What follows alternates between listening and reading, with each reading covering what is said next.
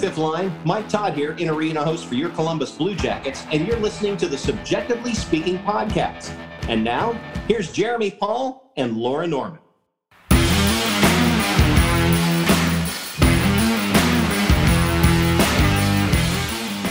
What's up, everyone, and welcome into another edition of Subjectively Speaking on the Hockey Podcast Network, presented by DraftKings. My name is Jeremy.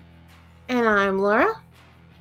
And Laura, I don't know what the weather is like in Ohio, but it has been hot in Grand Rapids. And I know it's been hot all over all parts of the world. Are you keeping cool this time of year? I am. It has been quite warm. Um, so I guess that's a positive that I haven't really been able to leave the house for the last few days. Um, so I'm definitely staying cool. It does seem like quite the coincidence that uh, everything's starting to heat up a little bit after, you know, the Blue Jackets acquire some sort of like a flame. Is that right? Is that, am I onto something? Yeah, I, I, I do believe that I, uh, the heat wave is coming by way of, I think, Calgary and New Jersey. Ooh, not New Jersey. well, only because that's where this um, new, soon-to-be resident of Columbus is currently residing. Do you think? All right, what's saltier, right? Is it the Black Sea or is it the New Jersey Devils fan base? Ooh, the New Jersey Devils fan base. Also, let me follow up with: I don't actually know if the Black Sea is the is the saltiest. It might be the Dead Sea. I don't I don't know which one is the saltiest that you literally float in it because it's so dense. The water is, but yeah, I mean, it has been quite the week. Of course, you know some news going on in Blue Jackets land, but I think the biggest thing that happened, of course, in the last week has been the acquisition and signing of Johnny Gaudreau by the Columbus Blue Jackets, and it seems as though the fallout across the NHL has, uh, you know, really started to occur in terms of just the reactions of, of Johnny Gaudreau signing in Columbus. I don't think we understated last week just how important the signing was, but I think that it's been even made more clear by the fact that the entire hockey world seems to have had its head just like blown. Like the minds are blown of the people. And I can't say I blame them. You and I were in a similar position, but I think for different reasons. I don't think I don't think we are the the idea of Columbus is lost on us. But uh, if Johnny Gaudreau got one question over the last week, uh, it was, "Why did you choose Columbus?" And he's had to answer that question quite a bit. But yeah, no, literally, um, I believe that it actually it kind of proved true um, on because uh, this was Wednesday was free agency, right?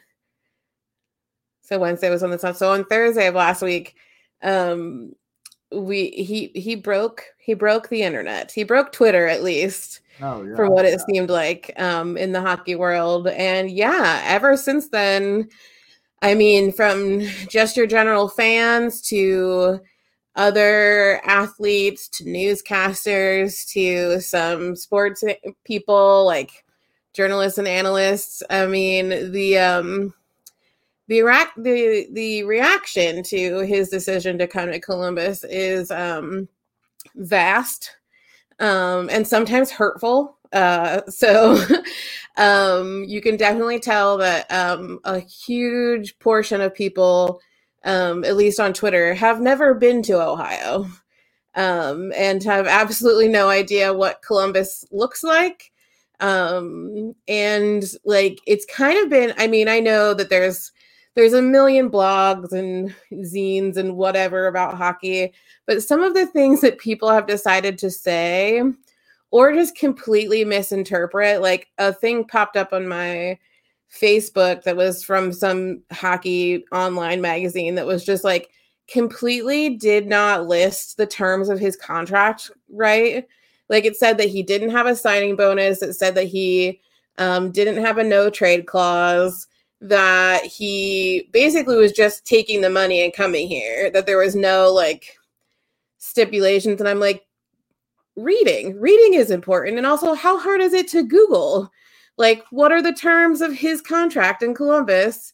Which, hey, friends, does include a signing bonus, which we talked about, Jeremy and I just a little bit ago, um, off um, microphone.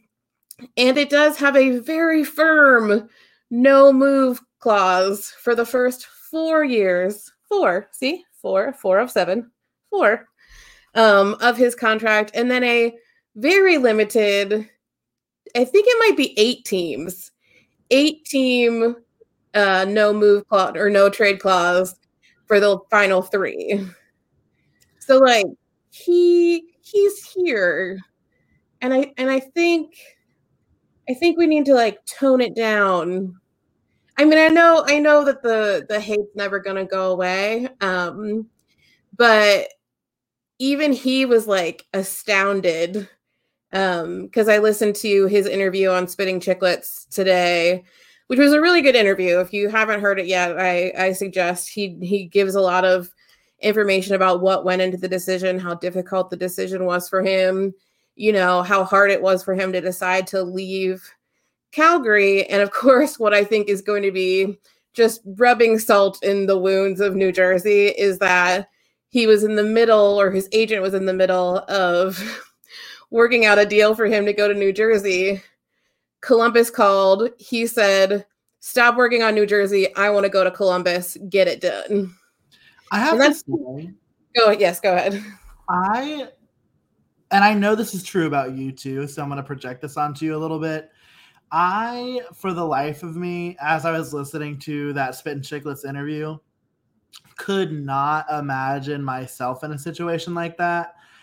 And not because of like the money, not because of the fame, not because of the everything with it, but because of like I would spend the first week of free agency just absolutely timid because I would be afraid that I would sign a contract as a team was reaching out to my agent to be like, "Hi, like we want to sign him," and then like I've signed a contract elsewhere, like that would be terrible. Like that would be absolutely dreadful to like have to go through that process. And he mentions it in that interview that it wasn't exactly like actually like a fun process to have to go through this and like how the expectations of what it was going to be were so different than what it really was and and so for a lot of those reasons i mean i'm sure he was happy to get it done on the first day even if it was probably one of the signings that you know happened a lot later than people expected part of that also could be due to the fact that the blue jackets per Elliotte Friedman, we're also in on Nazem Kadri. Uh, whether or not Kadri scratched us or not has never really been said. But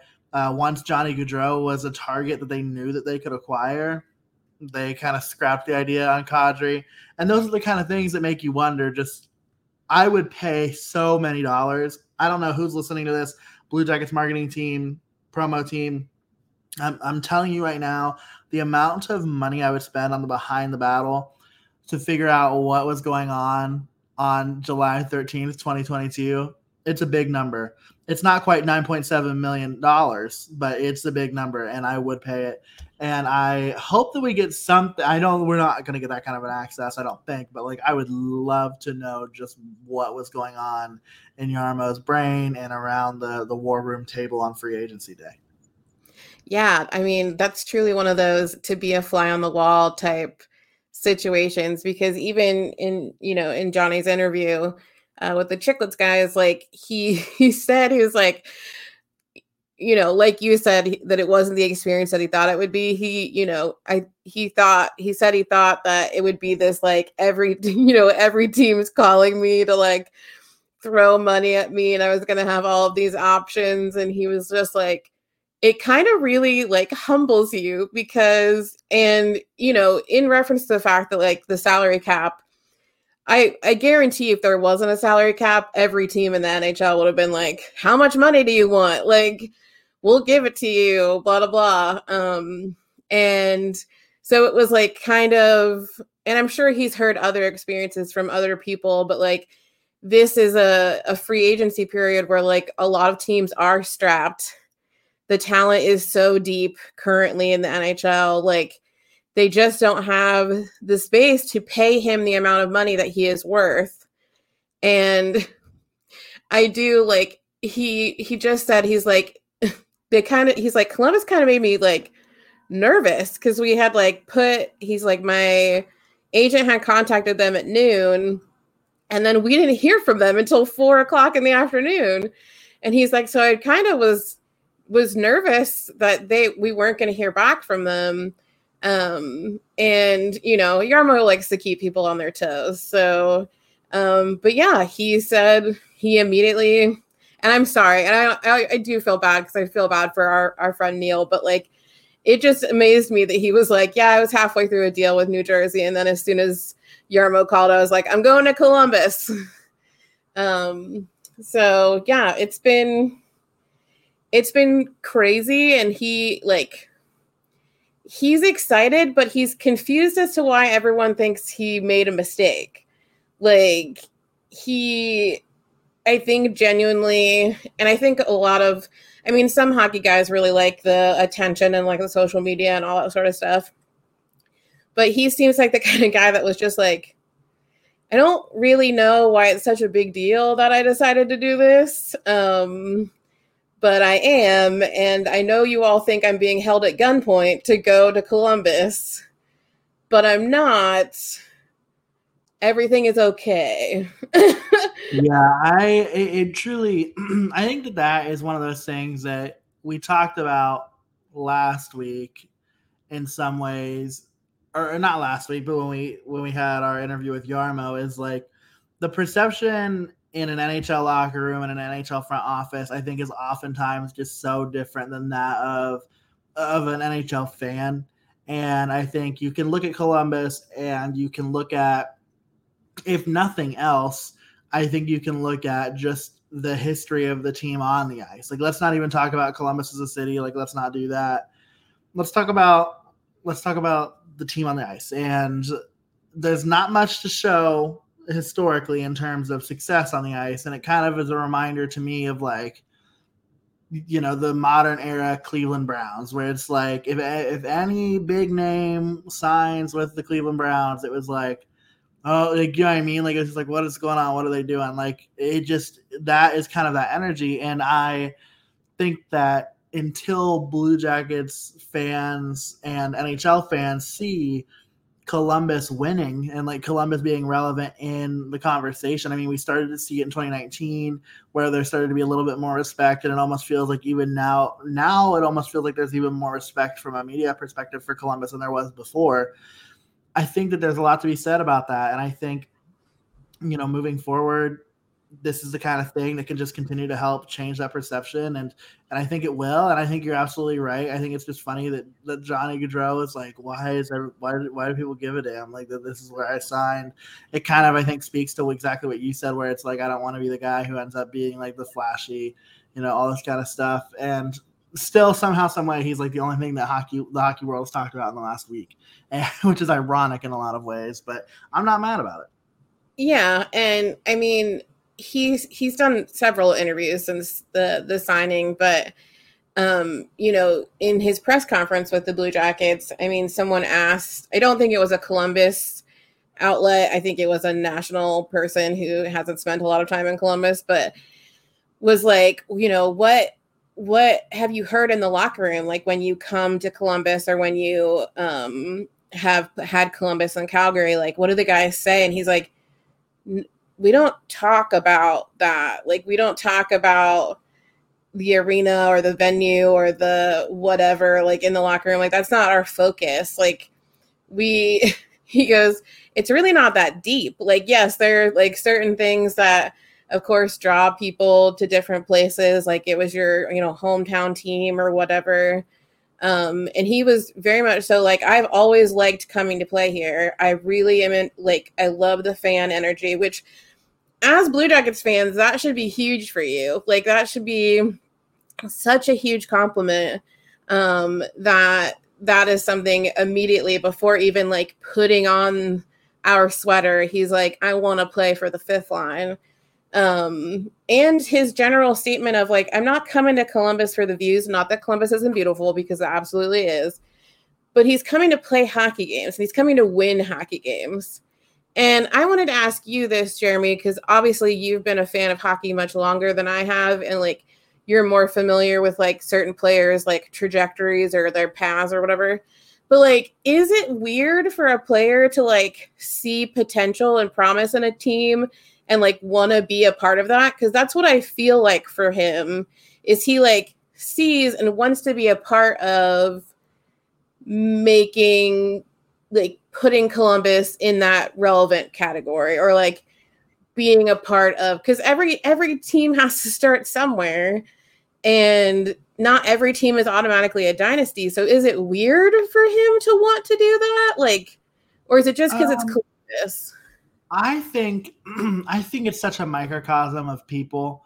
This is going to get deeper than i think it needs to be but i think about like we are such an instant gratification society and it seems like sports as a whole and i think that the sport that comes to my mind first when i make this point is the nba right? Like you don't see people leaving their current situation. Mind you like situation where you're playing for a team that just won their division that really probably underperformed in the playoffs. Like i had them like i had the flames winning the stanley cup in my in my pick right? Like that was a team that i thought was built right and i thought that they were really really good. And i thought that they had potential to be really really good next year too. And i think now there's just like this whole tailspin of chaos in that city. But when i think about that and i think about you know this idea of super teams and things like that like normally a superstar isn't leaving a team in order to go to a team that's going to win in two, three, four years. It's not too common in the sense that if a f- big name free agent makes it, and they ha- especially if they haven't won yet, like especially if they have not won a championship or things like that, it feels rare. It feels a little rare, but at the same time, in sports, there's always this idea of like going somewhere where you can quote unquote like be the guy, like you can be the person, you can be the star and there's an appeal to that too. And there's no denying that on this team, as currently comprised, like Johnny Gaudreau is one of the stars of this team. He's going to be one of the stars of any team he plays for. He might be the best, you know, left wing in all of uh, all of hockey.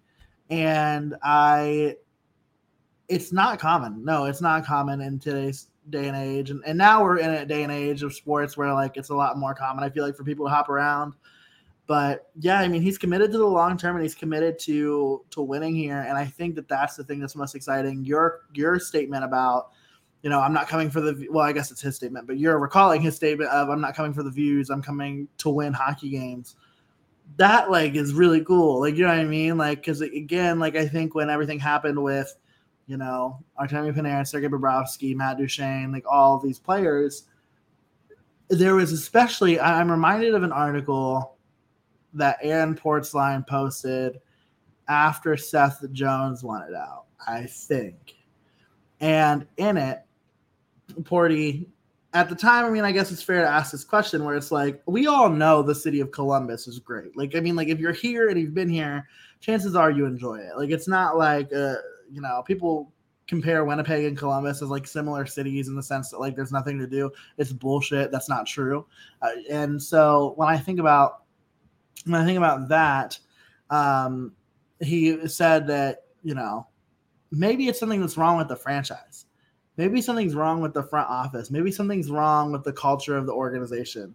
And I think that as I look back on that article that was posted in 2020, 2021, uh, 2021, I guess, all I can sit here and think is what a joke to think that now, right? Like, I mean, like, I don't think that you can make that statement with the way that this franchise is operated, and I don't think you can make that statement when you see who what they've been able to do and who they've been able to keep around, and you know the draw of people wanting to come here. Like, I just don't think it's true. I just think that those situations weren't right for those players, and I think it's really unfair to to put a value on the team and the franchise like that. But uh, I can understand.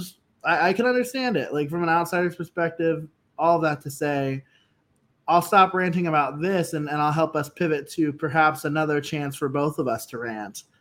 And that is um uh have you ever what's that one song by Avril Lavigne? Um like early Avril Lavigne or like Yeah, I'm not talking like yeah, I'm not talking I'm talking like pre the Avril Lavigne scandal of like she's really dead and they replaced her. I'm talking about like real authentic OG Avril Lavigne? Um It, well, it's not Skater Boy because I don't know how you would transition that. No, Um, Skater Boy. I I have no idea. Oh, I think you do. I probably do, but I don't know the name of it.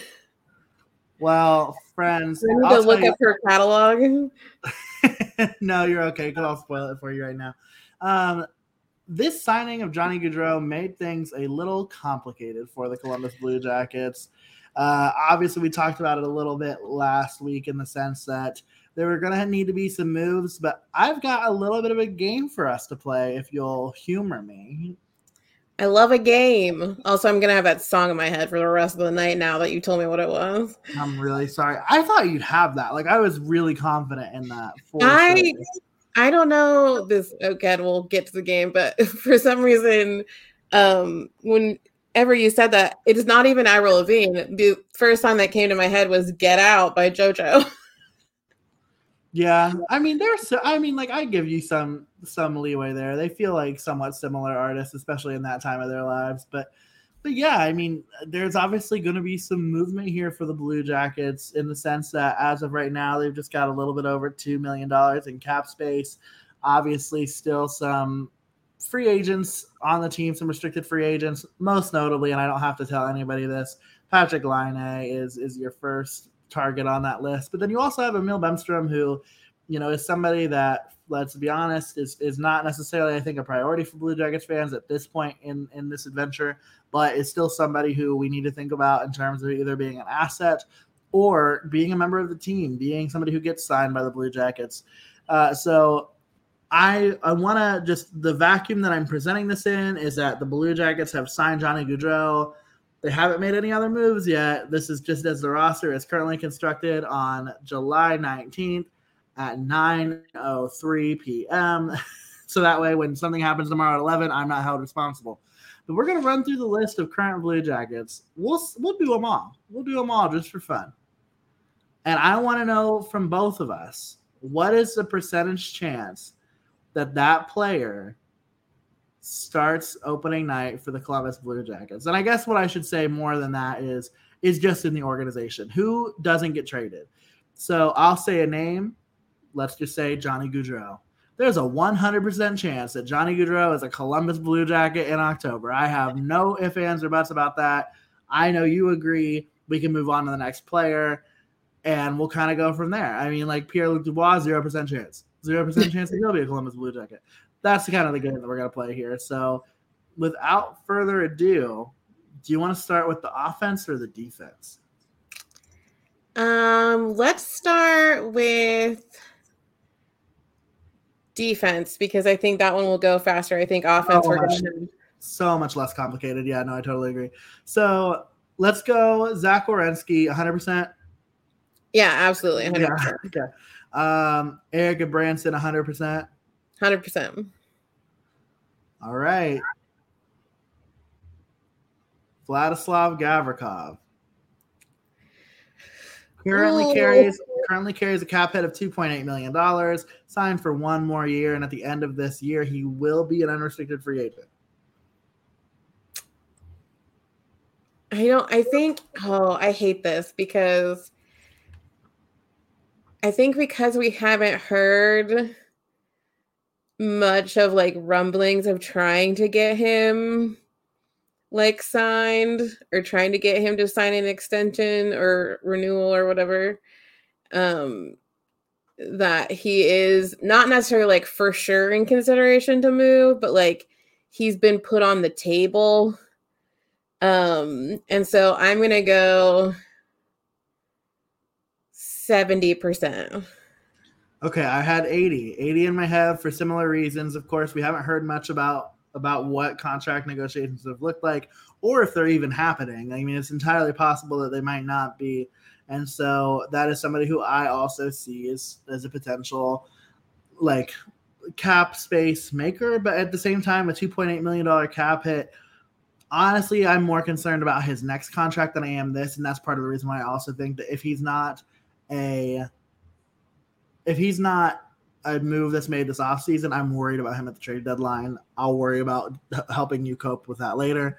Uh, then we'll move on to Adam Boqvist, just signed a $2.6 million or um, three year deal.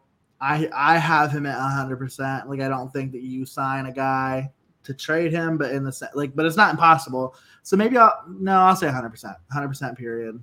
He's gonna be a blue jacket. Yeah, I'm gonna go 100 percent as well. I think um, based on how Jarmo and the uh, and the front office staff have been like these these moves and these decisions that they've made over the course of the last two years when kind of it was like before they officially announced it but like when they knew we were going into this like restructure um they knew what kind of pieces they were looking for and i think that they were really looking for someone who had a similar skill set to zach but was a little bit younger and they had more of an opportunity to like sort of mold that person. And I think they absolutely have that with Adam Boqvist. Um, and as long as he stays healthy, like, you know, he's going to fit in. So I'm 100% on, on Adam. Yeah. And, and then we go on to another defenseman, uh, you know, another young, one of the young guys. He's got two years left on his deal, and that is uh, 2.33 repeating. Uh, and that is Jake Bean. Jake Bean is somebody who I think could potentially be closer to 50% than I want him to be. I'm going to say 60% that he's on the opening night roster. Yeah, I'm also going to say 60% just because he just seems like if we had to if we had to pick one and it, I hate that because I, I really do like Jake Bean. I like his his style of play. I've talked about it immensely. Like I just I like him as a player. Um, but he does seem like more of the likely like person to to go if we had to pick someone in the in the defense side. Yeah, I, and I think there's enough of an upside to where shedding cap space there isn't going to cost you anything. I think people might actually have an interest in him as a player. Uh, and then kind of these next three guys, I mean, they're like, I, I don't want to package them together, but the issue of, of this is like, this is un, like when you're talking about how much cap space the Blue Jackets have to acquire. Nick Blankenburg, Gavin Bayreuther, and Andrew Peeke are not the three that like come to mind in terms of trying to find more money. Adam, uh, I mean, like Nick Blankenburg, he signs. We'll talk about this in a little bit. He signs a two-year one way deal, 825 cap hit. He's 100%. He's not going anywhere. And whether it's in Cleveland or in Columbus, Gavin Bayreuther is 100% to me. Like, I don't understand why he goes. And, and Andrew Peeke feels the same. Yeah. I mean, out of the three of them, I would, I mean, obviously Blankenburg because we, we just signed him, as we'll talk about in a little bit, but also because I think Jarmo sees a lot of potential in him and wants to give him the opportunity to grow um, within our system. So there's going to be potential for him in Cleveland and in Columbus. Um, you know, kind of like Bayreuther is good to have in those circumstances where you like need someone to come up and like he's a pretty okay play like he's pretty okay, but like I just don't think his cap hit is like what they're looking for, like you said, like what we're looking to do. And then Andrew Peeke, I mean, he had a really good season last year. Like he didn't have a lot of like point, like he wasn't on the score sheet like a ton, but like as far as hits are considered and like just general grit, um, I think that's someone they want to keep around. And it's someone who could learn a lot from the couple of people that we're adding to the defensive lineup. Yeah, and uh, if you are looking for a reason to drink, let's move on to the forwards. so, in this world where you can project that the Blue Jackets would sign Patrik Laine to a $9 million deal, and that's just me pulling something from thin air. I mean, that feels reasonable. Uh, that would leave the Jackets needing five million dollars in cap space, roughly. Uh, so you'd probably want to go a little bit more than that in terms of freeing things up. And so, without including Kirill Marchenko in this in this list, there are 15 forwards at this point that you could say are potentially NHL roster players. I would let you challenge me on Mathieu Olivier and maybe Yegor Chinakhov. But even at that, we're talking about 13 players that are NHL roster ready, and you can only have 12 forwards on on any given night, unless you're running 13 and five. But I don't I don't see Brad Larsen doing that anytime soon. And so, if nothing else, but for the sake of pure numbers, somebody from this list has got to go. Uh, then we talk about the money then then we talk about what really matters here, and that's how much money the Blue Jackets have to free up. Again, we said it earlier. Johnny Gaudreau is a 100. percent He's he's going to be a Blue Jacket. If that's shocking to anybody, like please let me know. But also like go to your nearest emergency department if humanly possible, because that he's not sense. he's not leaving. Get over it. Move on. so then we move on to. uh I mean, I guess at this point, if you sign like Let's just do Patrik Laine. Like, let's just say Patrik Laine now. Let's just do the damn thing. I'm gonna say seventy percent. Yeah, I was gonna say seventy-five. I mean,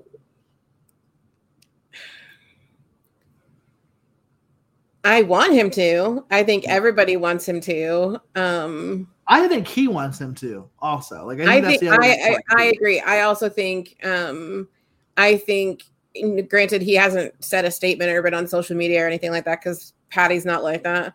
Um, but he had, I mean, Johnny did say that he has texted with Patrik. Um, and so I think that he's excited to have, you know, this incredibly high caliber player on this team with him. And it's really just like, and it may not even be Patrik may have like come to the numbers already and he, he's waiting on on Jarmo to figure out what they're to do because we can only be you can be 10 I think it's 10% over the cap in the off season but then you have to be at it or under it by the time the season starts. And so like and those are decisions like you want to be fair to whatever player you're like moving out of the system as well. So uh, yeah, but it's just as we creep closer and closer to August, um, it does get a little a little touchy. Um, so yeah, I'm gonna go 75% for Patty. Then we move on to Jakub Voracek. Jakub Voracek makes the third most amongst all of these players. He makes $8.25 million and he is on contract through 2023, 2024 unrestricted free agent 24 25. I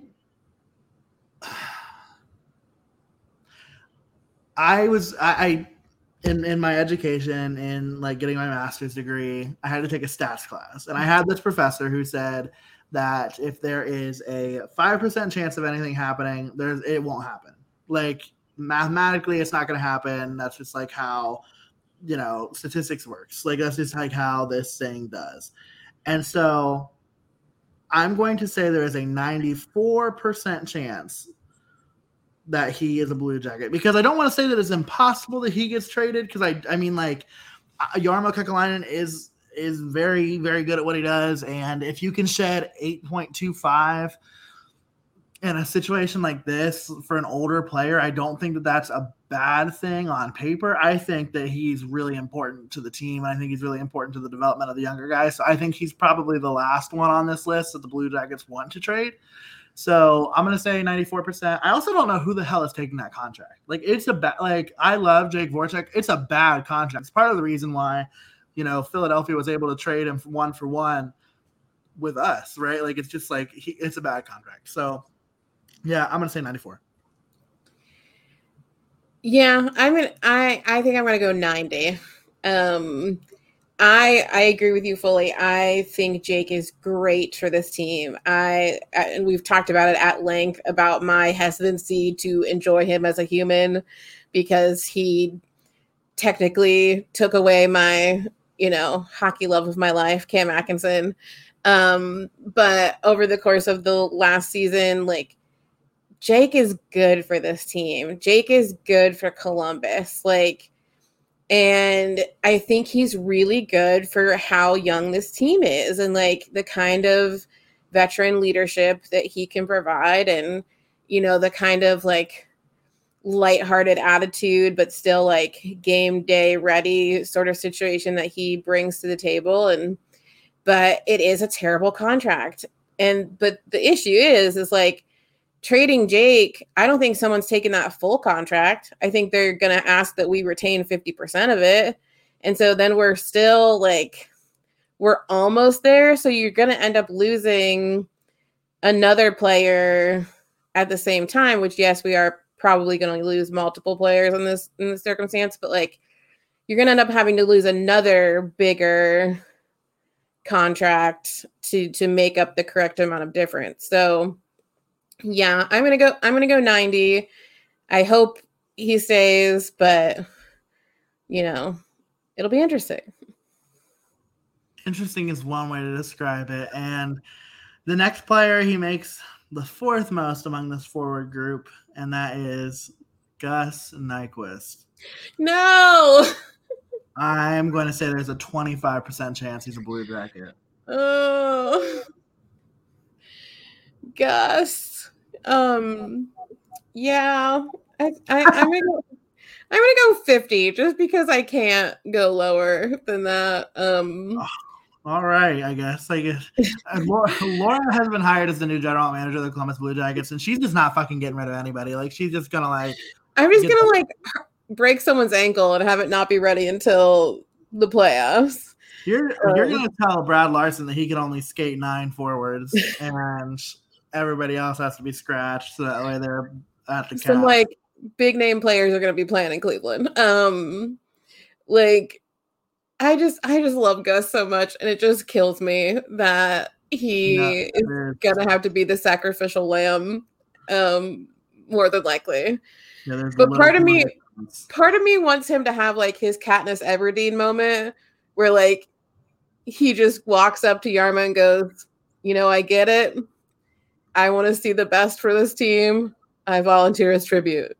Like to play kind of, for the Arizona Coyotes or for for whoever the fuck would take that contract. Like, really like you want to you, you think he would sacrifice himself for that for college? For college, child, I don't know. Uh, then we go to the next player. The next player is uh, none other than who else? The Meister himself, Oliver Bjorkstrand. Now, this is like the range, right? Like we talk about Gus Nyquist, we talk about Oliver Bjorkstrand. Now we're getting into the range of players that the Blue Jackets are probably looking to offload for the number that they that they make. And uh, Laura, there is a 100% chance that Oliver Bjorkstrand has a blue jacket in October. I know you're saying this because you don't want to. No, I believe it so hard. I, I believe it so hard because think about this. Like the Blue Jackets have Oliver Bjorkstrand on potentially one of the friendliest contracts. If he performs to his full potential, like easily, the the such a good contract. He's got four years left on his deal. He's got a modified no trade. So one, you're gonna have to ask him to wait, like, because my assumption, right, is like a team that's gonna take a contract to help somebody get out of cap hell is probably gonna be somebody who's looking to build up some picks and like that kind of deal. So they're gonna like ask you, you know, like like it's gonna be a less than desirable location, I think, for a player like Gus, who's probably in a point of his career where he's like, I want to win, and so or Oliver, excuse me, and so do you waive your no trade clause to go to a, a place like Arizona? Uh, no, I don't think so. It's like uh, that's moot. And then you look at what the Blue Jackets have in terms of like contracts signed through the 2025-2026 season. Four forwards if if Patty gets locked up long term. Two defensemen, one goalie. So what that tells me is this team kind of sees the 2020 like this is kind of the team's like desired win time. And they want to make sure that they can construct the roster in a way that's conducive to that. I mean, you think about it 2025, 2026, you're going to have guys like Kent Johnson, Cole Sillinger. They're going to be starting to hit their prime. Like you're going to have, you know, Denton Mateychuk, David Jiricek, they're going to be here killing it now. Like this is where you think the Blue Jackets are going to win. For that reason, Oliver stays. He's going to stick around. It's going to be Gus that goes between those two, and I'm just I'm confident in that. Like I'm saying that with my chest. Um, I want to be on your side um so badly, but I think my because Oliver is your Cam Atkinson. And I got burned hard. Got burned. I don't know about all that. I, I think you are definitely far more onto the emotional. Like if Oliver Bjorkstrand gets traded, I will be sad, but I will like understand that it was for this bigger thing. I but I just don't see it. Um, so I just I just need to have like a little bit of hesitancy. And so I'm gonna say 97%. Um, I want the future of this team to include Oliver Bjorkstrand. I think it would be incredibly poetic to have seen him win the Calder Cup in Cleveland and then to hold the Stanley Cup in Columbus and like I mean that's really Ohio Ohio hockey full circle like that is like the dream um and I was to I'll talk about this a little bit but he just got married and he owns a home and like I just don't do this to him um so yeah I'm to go 97% that is fair. So I thought you were gonna hit me with a much lower number when you were doing that whole like preparing me for the worst thing. Uh, Jack Roslovic. I I don't see this team sacrificing forward or center depth to try to clear cap space. That's like why I think Jack is safe. I don't think he's like untouchable necessarily, uh, but I'm gonna say he's probably to me at an 88 percent that he'll be a Blue Jacket. Hmm. Um. Yeah, I think. I I mean I agree. I I think center depth as much as everyone is like you know, and Jarmo knows this too. As much as everyone has harped like center depth, center depth, center depth, um, until he sees how things you know flush themselves out i think jack um maybe ha- would have a higher percentage of leaving at like the trade deadline because if things aren't working out at center for him like we don't really like i think that would be a more logical place if jack was to leave like at the trade deadline so i'm gonna go 85 gotcha so then we get to captain Boone Jenner. I think it's hundred percent. I don't think you trade your captain for this kind of thing. Like it just feels like a backwards notion. And as you all know, I'm a Boone Jenner ride or die, so it is hundred percent. I think I think if Boone Jenner got traded, it would be like your Cam Atkinson take two. Oh, I would be just I would be so, just so sad. I love him so much. All right, and then we get to Sean Kuraly, also on a modified no trade. $2.5 million cap hit, another three years on the contract. I'm gonna say 80%. Like I like obviously anything above 50% is me saying I think they're gonna be here, but it, it just it seems like the kind of player that like you don't move, but if he was asked for and it was an answer to the to the problem, I think Jarmo would do it. Yeah, I mean, it would be it would be a choice. Like it would be a, an interesting choice um to decide to do that. Um especially, I mean, I know like feelings really don't play much of a role in any of these decisions. Not an ounce. and so I, you know, I kind of think of it differently, but like, you know, and it may this just may have been player availability, but like after we signed Johnny Gaudreau, um, one of the first players that like said anything or made a comment was Sean Kuraly, and like he just talked about the importance of this, you know, this move and how big it is for Columbus and how excited he is to be playing for his home team at this moment. And if emotion plays even a quarter of a percentage into any decision, like I think that that is a good enough you know, extra sprinkle of why you keep Sean um, here, but anything is possible. So I will also go 80%. Now we move on to our next player. And this player to me is a 100%. Do you know who it is? Alexander Texier? No, it's DraftKings because the action never ends at DraftKings Sportsbook, especially this summer. With tons of ways to bet on all your favorite sports, you can fuel your fandom and feel the heat of the season like never before. Plus, right now, DraftKings Sportsbook is giving new customers a risk free bet of up to $1,000. That's right. Make your first bet up to $1,000. And if it doesn't win, you'll get another shot to cash in.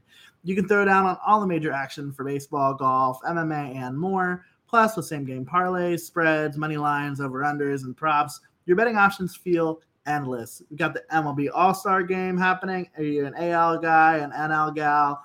You can place your bet now. Take home some cold hard cash because best of all, DraftKings is safe, secure, and reliable. You can deposit and withdraw your cash whenever you want. Download the DraftKings Sportsbook app now. Use promo code THPN. Make your first deposit and get a risk-free bet of up to $1,000. That's promo code THPN only at DraftKings Sportsbook. Minimum age and eligibility restrictions apply. See show notes for details. That was my best one yet. I might as well just retire from the ad reading business. I'm feeling pretty proud of myself, if I have to say so. You really got me with that one too. Yeah, watching you react to that made it hard to get right back into the ad read. Like I was like wanting to laugh with you, but I couldn't. So the next player, you're off by one. It's Eric Robinson. So it's it's Johnny Gaudreau's childhood friend, Eric Robinson, the Princeton grad. He's from the Jersey area. You just know that that the Jersey love runs deep until it doesn't. Uh, so uh, Eric Robinson feels like his number's 50. I don't think he's quite at 50%. I think he's probably like, I'm going to say he's a 60% guy. Yeah, the like ultimate just weirdness that, and like you and I talked about this, and we may have even talked about it in the last episode, but just like, um the the strangeness of um not only them being like multi-decade friends um johnny is in eric's wedding later this summer um, Johnny has spoken openly about how he was excited to play um, with Eric. Um, and so it would just be weird if he comes to Columbus and because of that, Eric has to move. Like he, he has to go. So, and it's not even necessary, it's not to afford Johnny, it's to afford Patrik Laine. So, um, but yeah, I mean, I he's just circling around a lot and you know it, it would be interesting. And he was on the, I, he was on the fringes in my opinion before this situation. So yeah i'm gonna go i'll go 65% give him a little a little extra encouragement. That's fair. I'll, I'll let you i'll let you get away with that one. But moving on then we have alexander texier is it fucked up if I say 42%? Like, is that fucked up? Like, is that too like much of a pun? Because like I the thing about Tex is like again, like the money isn't really like the big driver here. He he currently makes, you know, 1.525. So he's not gonna be somebody who alleviates a lot of cap room for you. I think more than anything, what he does is he is a chip for somebody to take on cap space like that's an asset that I could see a team being really interested in adding. If they're adding a guy like Gus Nyquist, or it won't be, but Oliver Bjorkstrand, it's like okay, like yeah, like happy to do that.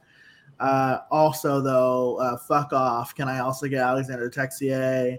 And can I also get a 2023 fourth round pick? Like, you know what I mean? Like, it just kind of feels like that to me. And so I'm going to say 42%. Yeah, I don't, I, I've always been so like on and off with Tex and I don't know. I don't know if switching to another team would even be like beneficial for him. Um it we're at such a an awkward place of like does he fit in to to how we are now um and he also has been gone for so long um you know the end of the like they didn't see him play for three, four months. Not that's by no fault of his. Like he needed to deal with um, some family things, and like that is totally understandable. But yeah, I just I, I don't like to go lower than fifty, so I'm gonna go fifty percent that he's a Blue Jacket. Taking the easy way out again, but I'm okay with that. Uh, then we get to uh, let's go with somebody who's not currently under contract, and let's let's do Emil Bemstrom. Emil Bemstrom is a player that has been polarizing for Blue Jackets fans for a fair amount of time, I would say now. He's somebody that I think that you're hoping and continue to hope that he sticks with this team, but he just hasn't done it yet. And obviously, we we don't have a deal yet. So that seems to be something that's kind of like not on the top of a to-do list for Jarmo Kekalainen. I I'm gonna I'm gonna say there's a 25% chance that he's a Blue Jacket because I could see him getting traded just for the sake of not being able to fit him in under the cap and maybe being able to try to get some sort of an asset for him. I could see him again, kind of similar to Tex, being a sweetener for a deal. So give me 25%, which is an inverse of what? His number. Number. I do it. I do it again, folks.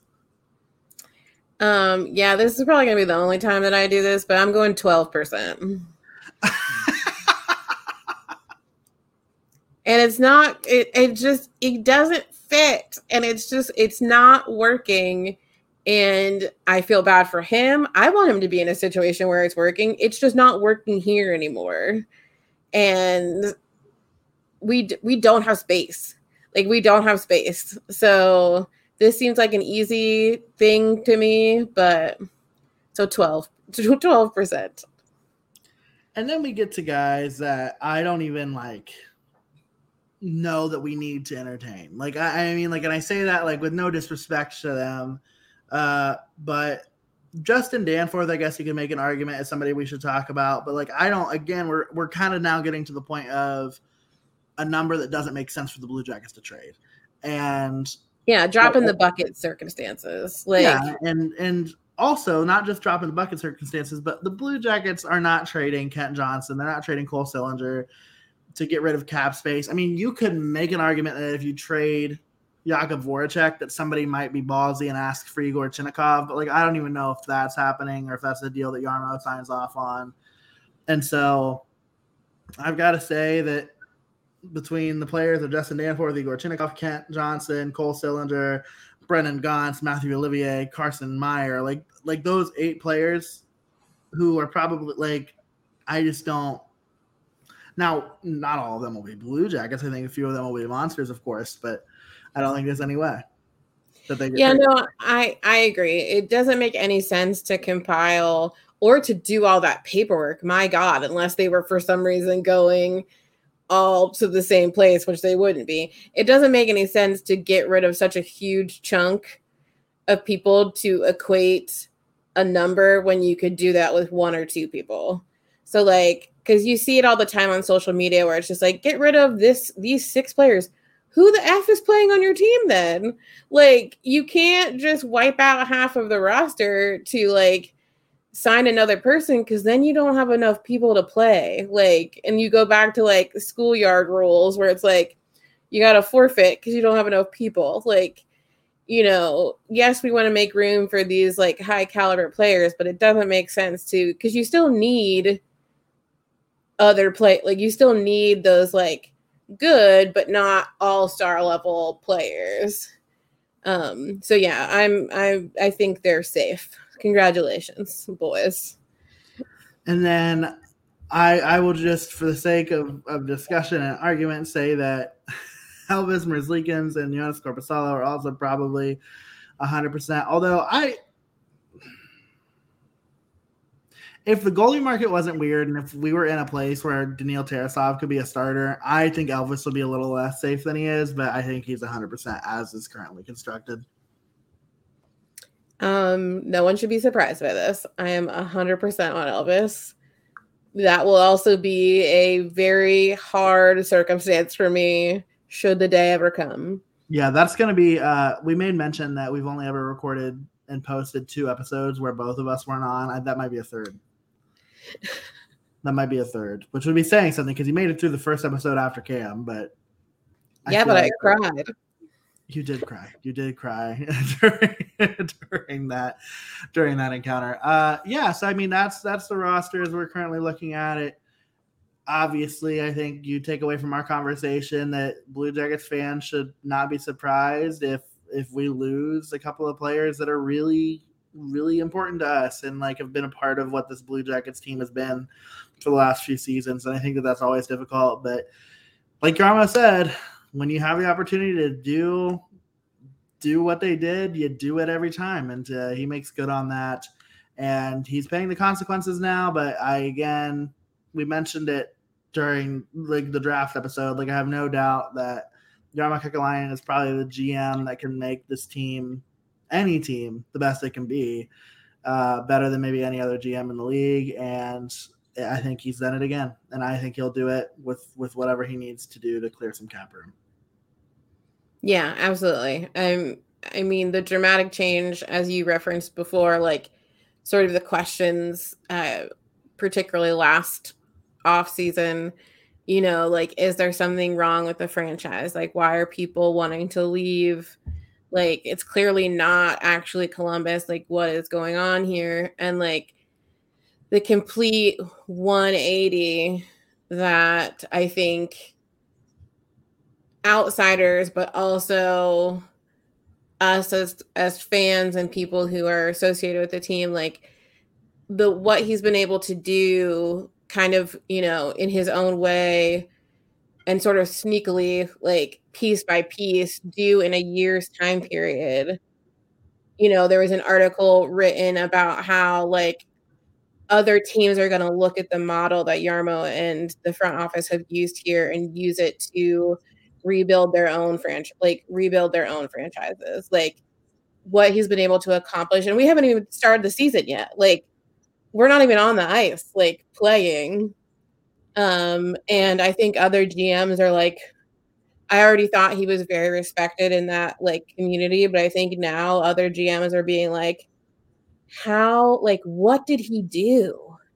Like, you know, and are really inspired by what confidence he has in this organization and like his ability to just find the way. So it's going to be tough. It's going to hurt probably what we have to do in order to make this work. Um, but I I trust Jarmo to do what's in the best interest of of this team. That makes two of us, my friend, and I actually feel like that makes a few thousand of us, if not more. So we'll remain optimistic about how this is going to turn out. But until then, obviously, some other things going on in Blue Jackets land. Of course, Nick Blankenburg, like we mentioned, signs a two year, 825 AAV uh, contract extension. It's a one way deal. Then we've got uh, the Blue Jackets going blue pants.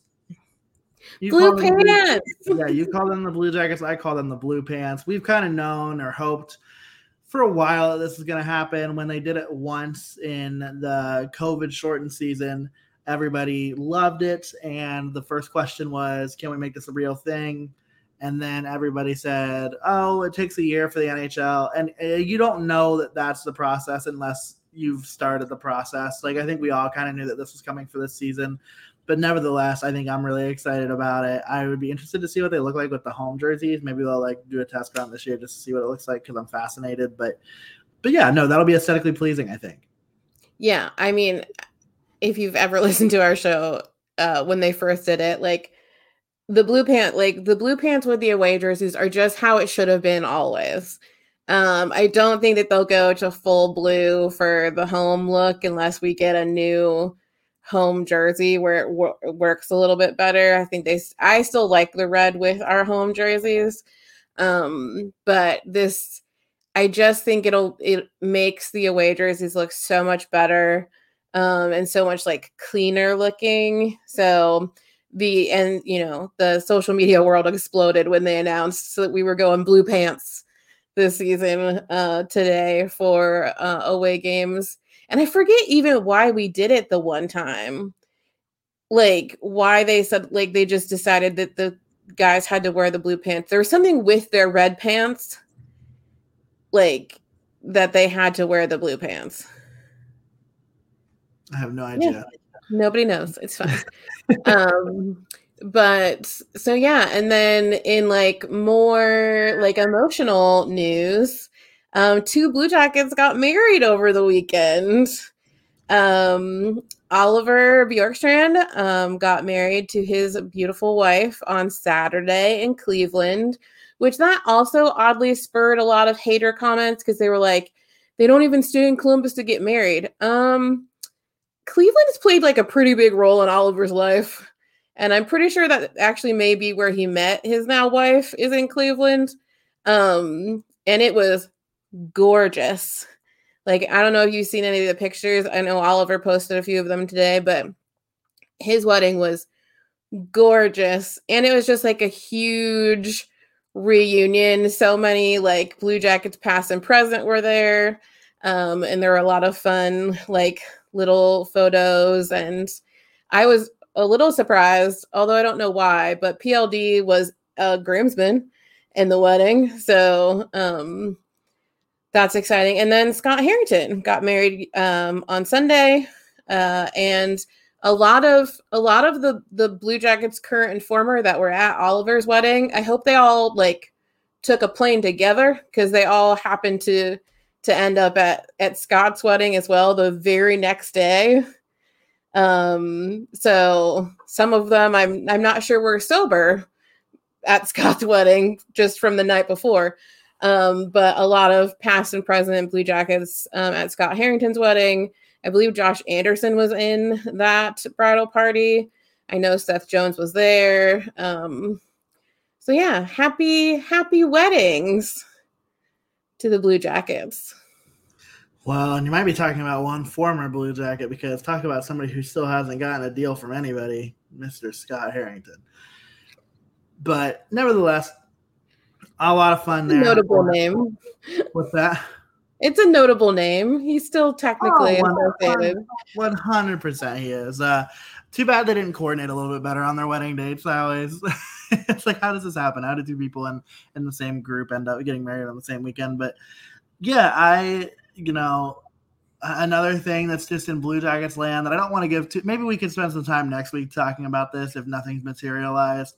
But how fascinating it is that Matthew Tkachuk now won. Like it, has been said that like it, through these interviews that Johnny Gaudreau has been doing, right? It's like Matthew Tkachuk said Columbus is really great, and then every single Columbus Blue Jacket fan was immediately just like, like, like, huh? Like, what do you mean? Like somebody else is like, honestly, like it kind of gave pick me energy. Like, and I know that sounds like an asshole thing to say, but it was kind of like a, he likes us. Do you think he wants to come here?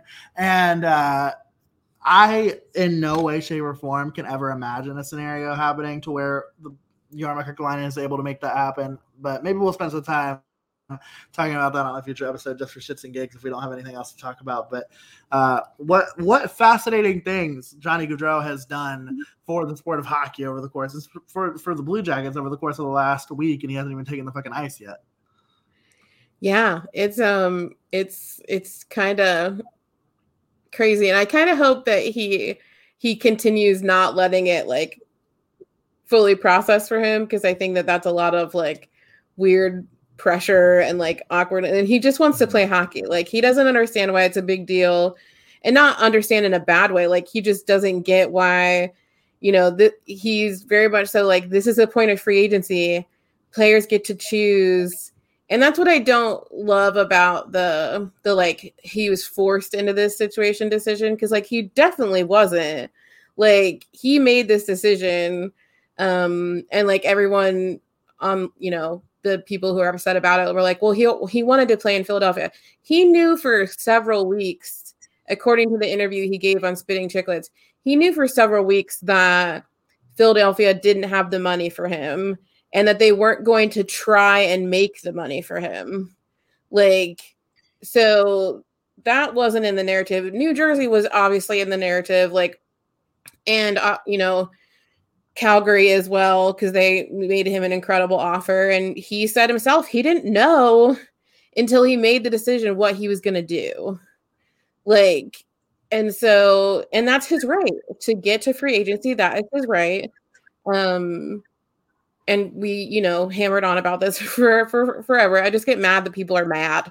Um, which is stupid because it's just a circle of madness. But yeah, no, it's gonna be it's gonna be exciting to see this impact. I I lo- I just love seeing people so excited that you know it's still a couple months away, but like the season and like just getting ready for that. I miss I miss it so much. Like just going to development camp last week um, and being in an arena like with ice and like hearing all the sounds associated like it just was it was magic and i just love it so much and i miss it yeah and a lot of people also miss it and uh, kind of talking about the things that johnny gaudreau has done for the blue jackets in the last week uh, huge uptick in season ticket sales which is just like silly like it's just like wild to me like it says something about where people see this team going and they want to get in now while they can. They want to buy low and sell high. So uh looking forward to that. But Laura, is there anything else on your radar for the Blue Jackets this week?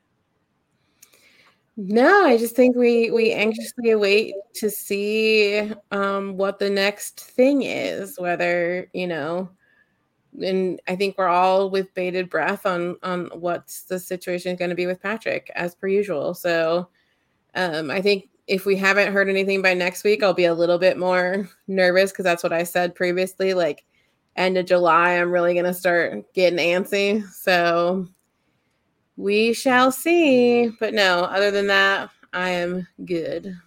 We've been talking about percentages all episode. What's the percentage that something's happened by the next time we record? My guess is it happens before we release tomorrow, and then we have to scrap this whole episode. um, because that's just how our luck works. Um, I I'm gonna go seventy percent. That something happens before we record yeah. next week, not before go, our episode releases, but before next week. I'm gonna go forty percent. I think we're gonna be in the dark for another week. Ooh. Yeah, I know. Shit, right? That sucks. Uh, but hopefully we're not in the dark. And if we're not in the dark, I can tell you exactly where you can keep up with all of our thoughts, opinions, feelings, emotions, reactions to to the news of whatever happens. And uh, quite simply, that's our social media. Laura, let the good people know where they can find all of this chaos. Absolutely. You can follow us on Twitter and Instagram at subjective, Subjectively Pod. You can follow us on Facebook at Subjectively Speaking. Um, if you're interested in, I don't know, learning more about us or just seeing our really cool website, you can visit subjectivelyspeaking.com. We do, it doesn't have all of our merch up on it yet, but we do have a brand new merch site. And I believe the URL is working now, which is subjectivelymerch.com. Um, first and foremost, you can get our brand new design. That's right. I've been saying it for months now but we finally have a brand new design, and that's our Here's Johnny um, new logo. You can get it on a bunch of cool stuff um, to welcome in, um, obviously, our new our new All Star. So check that out at subjectivelymerch.com. And then also, we are, as you know, nominated for two Columbus Podcast Awards. We are nominated as um, Entertainment Podcast of the Year as well as Podcast of the Year. Uh, we are ex- extremely honored and humbled to be nominated at all, but we do need your help to get us there, to get us to the ceremony or the finish line, however you want to put it. And we need your vote. So voting is open until August 1st. You just need to go to columbuspodcastawards.com slash nominations. You'll find all of the information there to vote for us. You can vote daily, and we just appreciate the support. And then lastly, you can rate, review, and subscribe on whatever podcast platform you're listening to us on, particularly if you are on Apple Podcasts. Scroll on down, hit five stars, um, and leave us a review. Again, we don't know why, um, the, how or why the algorithm, algorithm works, but it does help us get noticed and grow our little community. Um, so every little bit counts. And we just love and appreciate you so much. That we do. And until we get the chance to talk next time, hopefully Jarmo does what he needs to do so we can all breathe a little easier. But until then, make sure you take care of yourselves, make sure you take care of one another, and we will talk to you next week. Bye.